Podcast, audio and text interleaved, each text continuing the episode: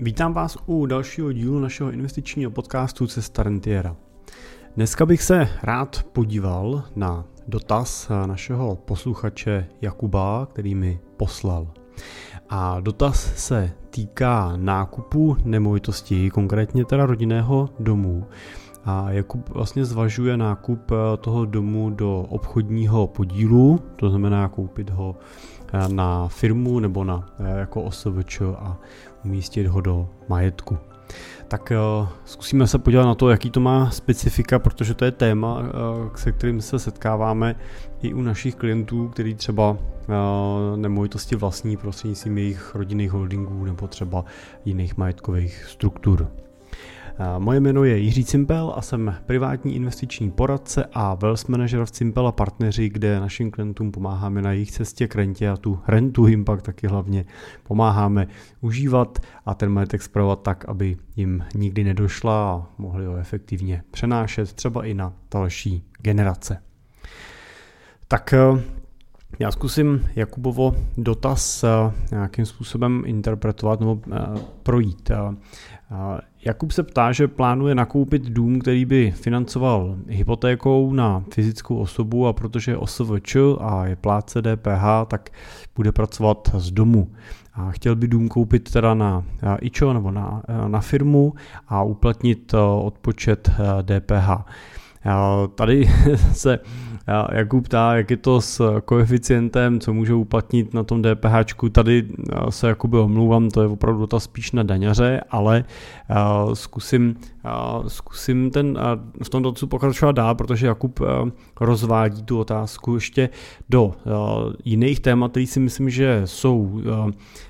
nedaňového typu a velmi zajímavý pro tu úvahu, protože se ptá, že s hypotékům pomáhají rodiče jako spolužadatelé, jako ručitelé. A rodiče by chtěli, aby v případě komplikací, například teda jeho smrti, byl dům v jejich vlastnictví. To je samozřejmě celkem logická úvaha. Oni by jinak museli splácet hypotéku, když jsou ručitelé, ale bez nějakých opatření by ten dům vlastně nemuseli vlastnit. Jo, to tak přesně je. Mohla by ho dědit například manželka nebo děti, a, ale ten úvěr by vlastně přešel na ručitele. Píše, že ho napadlo, že by sepsal závěť, eh, ve které by odkázal dům pouze ručitelům eh, a s tím, že zatím je teda v situaci, kdy nemá děti ani manželku. A pokud by s ním žila družka v domě víc než rok, tak by měla vlastně nárok na dům, respektive na jeho část eh, i ona, pokud by nebyla, pokud by nebyla závěť, která by to nějak specifikovala a ona by pak vlastně vlastnila ten barák spolu s rodičema, což on logicky nechce. Tak, eh, no a eh, z toho teda, co Jakub popsal, vyplývají nějaké otázky, na které konkrétně se ptá. Eh, tak otázka číslo jedna tady, jestli je možné odkázat i dům, který by byl v obchodním majetku. To samozřejmě s tím technicky není problém, akorát samozřejmě potřeba se dívat na to, že pokud například ten dům vlastníte prostřednictvím nějaký obchodní společnosti, tak neodkazujete vlastně klasický dům, ale odkazujete ten obchodní podíl ve společnosti. Pokud vlastníte dům na IČO, můžete samozřejmě odkázat ten dům, který vlastníte na IČO. Je tady samozřejmě zajímavý se zamyslet nad tím, eh, jak ho nakoupit, jestli nakupovat na eh, tu fyzickou osobu, to znamená na IČO, anebo jestli eh, hledat třeba nějaký formát, jakým způsobem vlastnit tu nemovitost na třeba právnickou osobu, to znamená na SRO. Má to samozřejmě svoje daňové specifika, ale samozřejmě, že jednou vždycky ze snah těch majetkových struktur, který třeba s klientama připravujeme, je ten majetek strukturovat tak, aby byl ochráněný vůči v úzovkách lokálním problémům, jo, nebo prostě problémům třeba na konkrétní části nějakého vašeho podnikání nebo činností. No a samozřejmě specifikum IČA, nebo fyzické osoby, je to, že jako ičař vždycky ručíte veškerým svým majetkem. To znamená, že v případě, že na tom podnikání vašem třeba dojde k nějakým problémům, dostanete se do finančních potíží, dostanete se třeba do insolvence, tak tam samozřejmě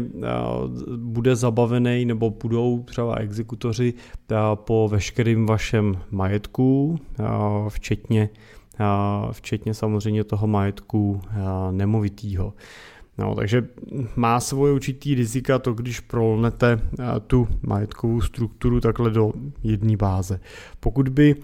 jste tu svoji činnost vlastně třeba podnikatelskou zabalili pod právnickou osobu, pod SRO, tak tu míru toho rizika významně snižujete. Samozřejmě, že jako statutár nesete to riziko jednatelé, a nese to odpovědnost jako jednatel, ale jako vlastník té společnosti už ručíte pouze do toho objemu majetku, který máte uvnitř SRO, případně do nějakého nesplaceného základního mění. Takže pokud by třeba jste podnikali na jednom SROčku a majetek jste vlastnili na druhým SROčku, tak a ty SROčka byly třeba v rámci holdingu, nebo jste je vlastnili jako fyzické osoby, ne, že by jedno vlastnilo druhý, tak v takovém případě jako dokážete odclonit od sebe i ty případné rizika podnikatelský. Samozřejmě, že ale třeba tady tak, jak, jak zmiňuje to financování na hypotéku, a už eh, by bylo velmi jako komplikovaný, nebo ten, ten proces toho nákupu v té kombinaci fyzická osoba a právnická osoba, no to SROčko už se míchá dohromady mnohem hůř. Jo. Tam samozřejmě na té fyzické osobě to financování vyřešíte tou hypotékou klasickou asi snadnějiš, SROčka mají zase specifický úvěry, mají jinou dobu splatnosti a tak dále. Tak to jenom byla kratičká odbočka k tomu, k té úvaze, k tomu, jak tu nemovitost vlastnit, jestli na rodní číslo, na IČO nebo na fyzickou osobu. To rodní číslo s tím IČem je si velmi blízký, prostě pokud by nastal problém na rodním čísle, půjdu vám po nemovitosti na IČO, pokud by nastal problém na IČO, půjdu vám i po nemovitosti na rodním čísle, prostě tam nedochází k tomu oddělení té majetkové podstaty, což se dá z nějaké části dosáhnout v případě, že tohle riziko děláte přes právnickou osobu, přes nějaké SROčko. Tak, uh, Otázka dvě byla, nebudou mít uh, pak rodiče jako dědici povinnost odvést z toho majetku nějakou daň, tak v Čechách typicky nemáme dědickou daň, to znamená dědická daň tam nevznikne. Uh, otázka dalších daní je už otazníkem, ten samozřejmě záleží v jakém specifickém režimu ta nemovitost bude nakoupená. Eh, já tady třeba, když se teda eh, bavíme o daní jako takový, tak jenom upozorním na to, že samozřejmě pokud máte nemovitost k podnikání a já teď teda ten režim IČA je hodně specifický, ale pokud budu brát třeba klasický režim, kdy ta nemovitost je koupená na SROčko v rámci třeba rodinného holdingu nebo je vlastněná třeba nějakým svěřenským fondem nebo nadací pro to mezigenerační předávání a je to, je to privátní rezidenční nemovitost určená pro tu rezidenční část rodiny nebo pro to, pro to rezidenční bydlení nebo rekreační bydlení třeba rodiny, beneficientů, tak je důležité si uvědomit, že samozřejmě třeba ta právnická osoba nemůže tu nemovitost poskytovat těm dalším lidem jako bezúplatně k dispozici. Protože to samozřejmě z toho, toho pohledu daňového řádu by bylo nějaký nezákonný obohacení, mohlo by to být braný jako krácení na daní a tak dále, takže je vždycky potřeba počítat s tím, že pokud mám nemovitost, kterou vlastním jako firma, jako podnikatel a tuhle nemovitost dávám do užívání třeba mojí rodině, takže ta rodina má samozřejmě správně platit nějaký objektivní tržní nájem za to, že tu nemovitost k užívání od té společnosti má. A ta společnost samozřejmě, tenhle nájem, který inkasuje, tak musí uvádět do příjmů a platit z něho daň ze zisku. Na druhou stranu samozřejmě získáváte určitý benefit v tom, že pokud je ta nemovitost vlastněná tou společností, tak společnost zase jako taková se stará o údržbu té nemovitosti, stará se o nějaké obnovy, obnovy, eh, renovace, eh, může se starat o sekání eh, zahrady a podobné věci a může vlastně uplatňovat na tyhle náklady do, do účetnictví, může vlastně uplatňovat do, do nákladů nákladů. Ale je, je tam prostě pořád ta podmínka toho, že eh, ta nemovitost nemůže dát, být dána eh, do eh, užívání té třeba fyzické osoby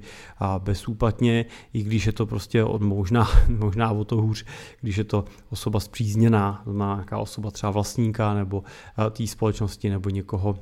někoho z rodiny. Jo, takže je pak potřeba s daňařem akorát správně prodiskutovat,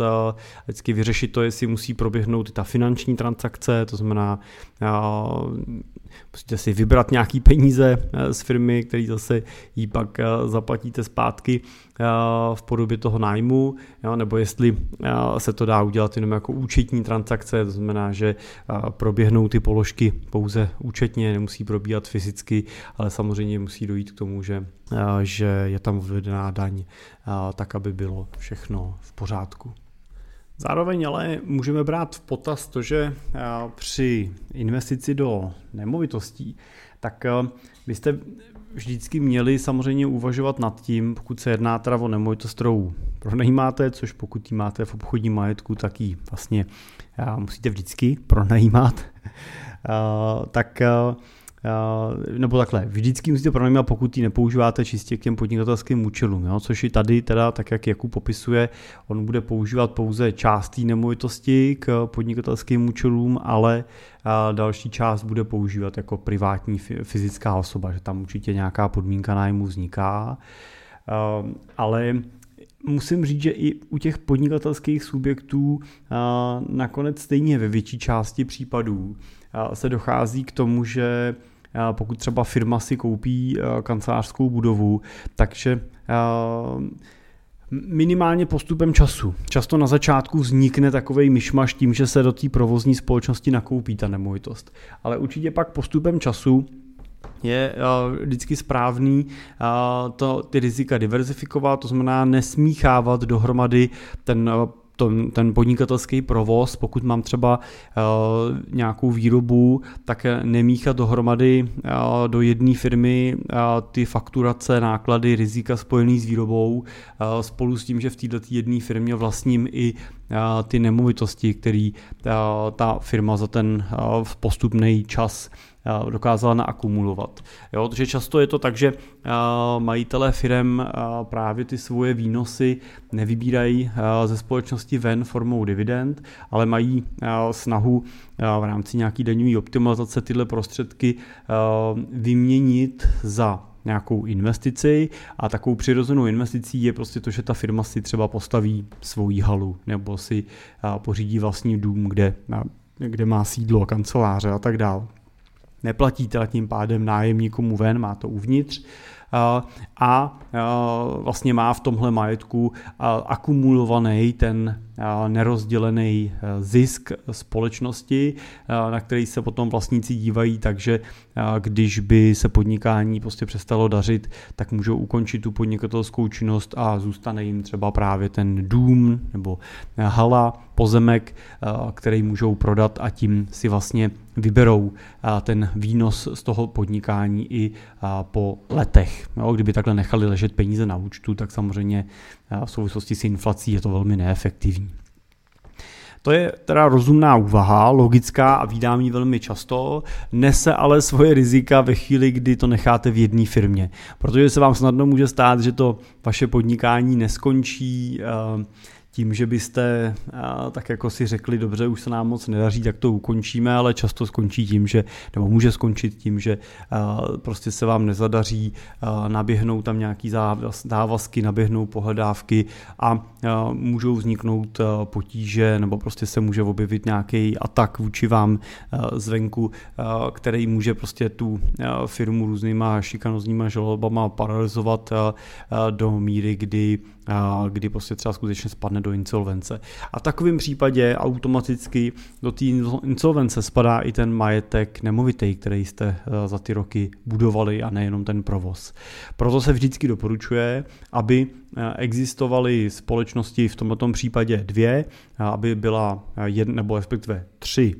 Aby byla jedna společnost provozní, jedna společnost nemovitostní a nad nima jedna, která je obě dvě vlastní což vlastně se posouváme do roviny, kdy vytvoříte holdingovou strukturu jednoduchou, složenou teda z té holdingové matky a dvou ceřiných společností s tím, že tyhle společnosti fungují pak samostatně. Samozřejmě, že pak platí to, že ta nemovitostní společnost účtuje nájem té vaší provozní společnosti, takže mezi nimi probíhá vlastně tahle ta finanční výměna, ale to je jediný, co mají spolu vlastně společného, kromě společného vlastníka, takže v případě, že by došlo k úpadku té provozní společnosti, jak se to nedotkne toho nemovitého majetku, který máte takhle vlastně bezpečně vyčleněný ve firmě samostatný. No a výhoda samozřejmě toho holdingu je to, že ty firmy obě dvě samostatně generují si svůj vlastní zisk, ten si standardně zdaní těma 19% a tenhle zisk vlastně potom můžou vyplatit jako dividendu té mateřské společnosti, tomu holdingu. A tam pokud vyplácí dividendu mezi dcerou a matkou, tak nevzniká srážková daň, to znamená, můžou si vyplatit tu dividendu prostě v plný výši a ta mateřská společnost může případně použít třeba na financování potřeb té druhé firmy. To znamená, můžete takhle třeba mít realizovaný zisk z té provozní společnosti, vyplatit si ho nahoru do toho holdingu a holding ho může třeba případkem do základního kapitálu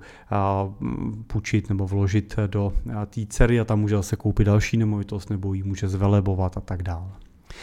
Takže to je celkem jako daňově efektivní struktura a z pohledu rizik je velmi bezpečná. Ale je potřeba počítat s tím, že tam standardně dochází k účtování nájemného, to znamená ta provozní firma takhle přesposílá peníze do té firmy ceřiny. Zároveň, ale to, proč o tom mluvím, je to, že a to se týká samozřejmě i Jakuba. Pokud koupí tu společnost nebo tu nemovitost do obchodního majetku, bude ji nějaký části pronajímat, tak si v tom obchodním majetku bude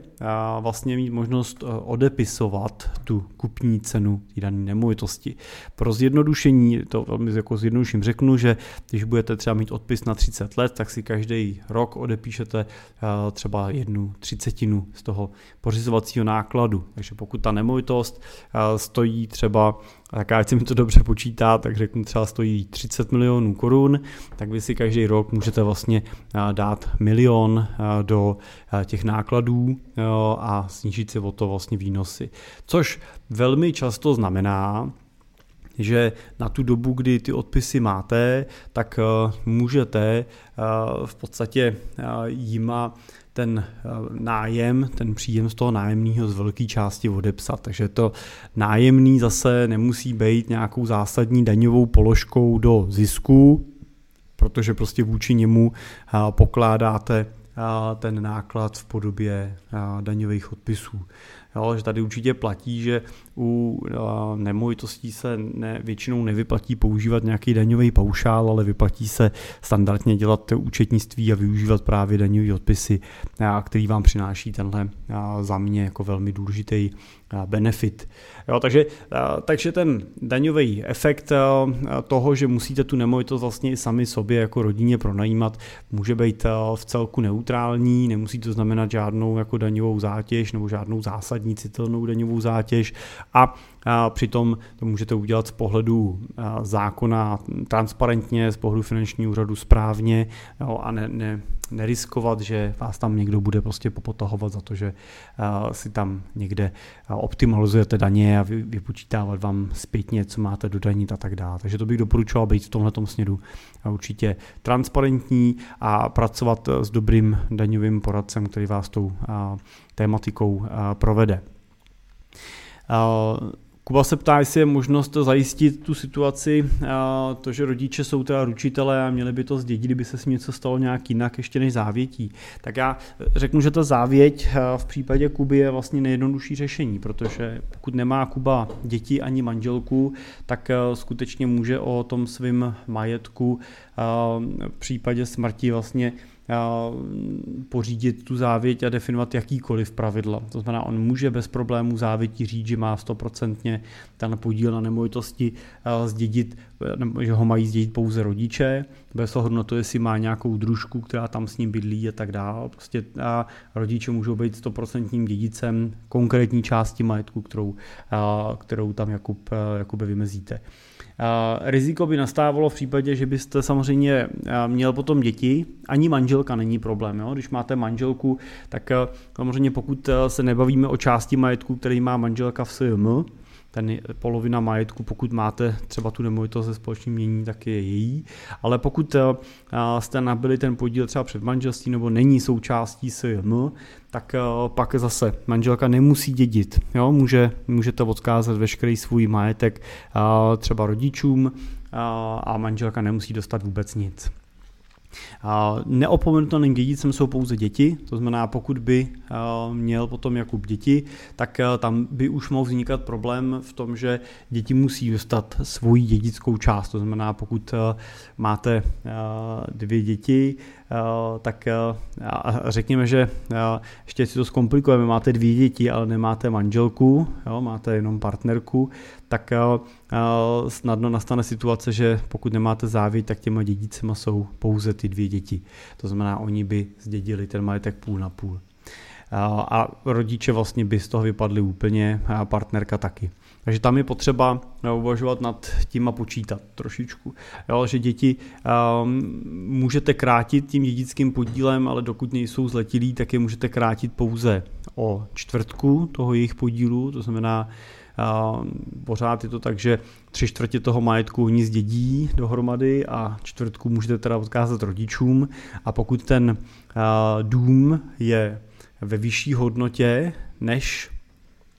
než je ta čtvrtka toho vašeho majetku, tak byste v tomto případě mohl mít problém. Jo. Takže v tomhle případě by asi mohlo být možná nejjednodušším řešením to, že si řídíte nějaký životní pojištění a napíšete ho na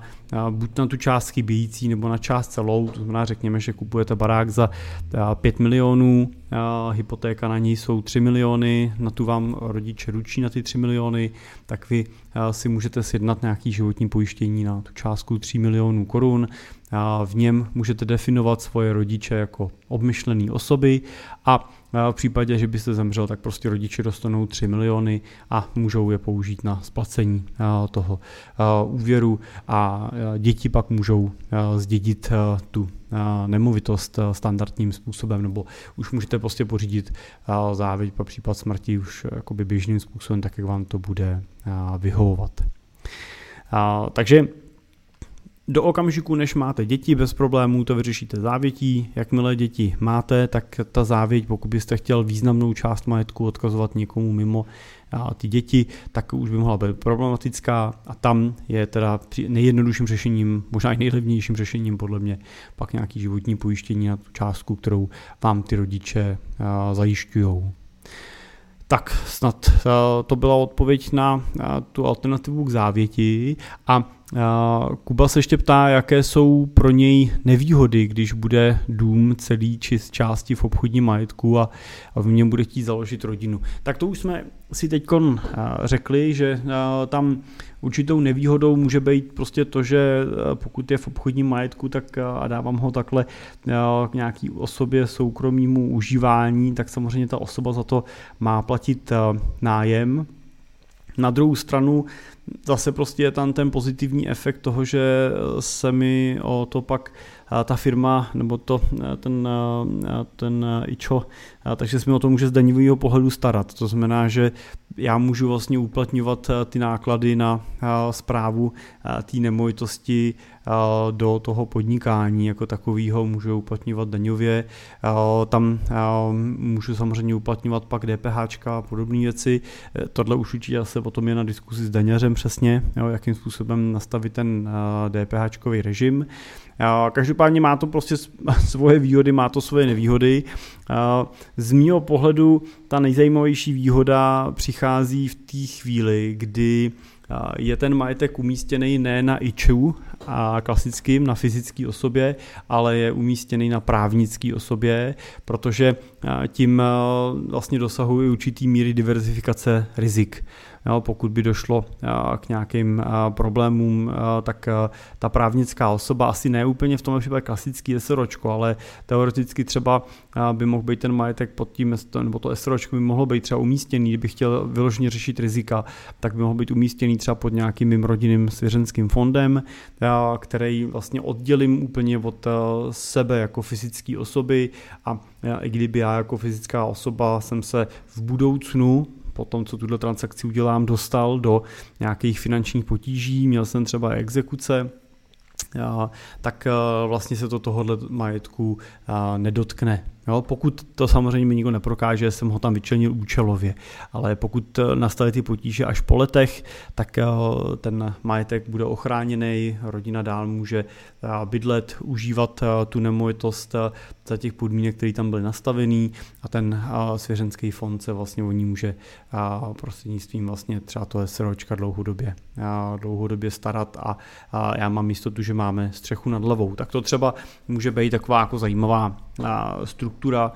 Samozřejmě výhoda potom vlastnictví třeba nemovitosti přes to SROčko, tak může být v tom, že Dneska máme daňový testy posunutý na 10 let na fyzické osobě, pokud ale vlastní tu nemovitost jako SROčko, tak tam stále zůstává kratší daňový test, takže kdybych ji pak prodal jako SROčko, tak můžu ji prodat bez toho, aniž bych musel danit, danit nějaký zisk, protože jsem prodal ne nemovitost, ale společnost, takže takový jako vedlejší efekt. A, a možná třeba při nějakým mezigeneračním předávání, pokud se předávají nemovitosti, tak vlastní ty dědicové spolupodíl na nemovitosti. Pokud se předává v tom dědictví podílově společnost, tak ta společnost může těch nemovitostí vlastnit třeba větší množství, může vlastnit nějaký portfolio nemovitostí a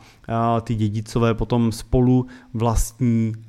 třeba každý 50% podíl na té společnosti, ale ty nemovitosti jsou vlastněný vlastně jednou entitou, jsou vlastněný tím jedním mesročkem, to má třeba svého jednoho jednatele, ten jedná rozhoduje a ty dědicové se můžou případně prát potom nad, uh, nahoře, na úrovni, jo, nebo prát, můžou diskutovat na úrovni vlastnictví toho SROčka, o tom, kdo má dostat taký dividendy, nebo si se má něco prodat a tak dál, ale neovlivňuje to přímo ty, ten provoz těch nemovitostí jako takových, který se děje vlastně uvnitř té struktury, takže to může být trošku třeba takový zjednodušení jo, pro nějaké předávání. A nebo někdy zase je zajímavý prostě to nemovitostní portfolio předávat jako celek, předávat ho předávat ho v tom kuse, ne, nepředávat Pepíkovi dva byty a Marušce Marušce jeden barák, ale je zajímavý přidat jim dohromady dva byty a jeden barák, protože to dohromady vytváří nějaký e, cash flow, vytváří to nějakou synergii, diverzifikuje to nějakým způsobem rizika, jo, tak tam zase, když to, to umístí právě do té majetkové struktury třeba to SROčka, tak to může zjednodušovat ten mezigenerační přesun. Tak, Doufám, že jsem Jakubovi odpověděl aspoň na část otázek. Tu, ty DPH jsem teda přeskočil, pak skutečně to je už konkrétní dotaz na daňového poradce, ale snad se povedlo rozvíst tu otázku do větší hloubky. A doufám, že i pro vás ostatní bylo tohle téma zajímavý, protože samozřejmě je to naprosto relevantní a logická úvaha a já musím ze zkušenosti říct, že um, velký, velká část našich klientů, speciálně třeba právě z pohledu pohledu, pohledu na rizika, tak v těch podnikatelských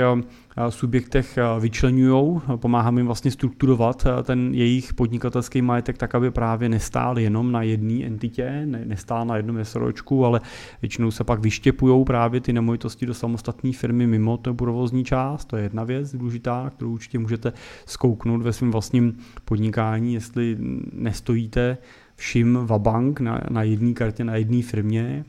A Zároveň potom se uvažuje při tomto umístování majetku, toho majetku třeba pod rodinný holdingy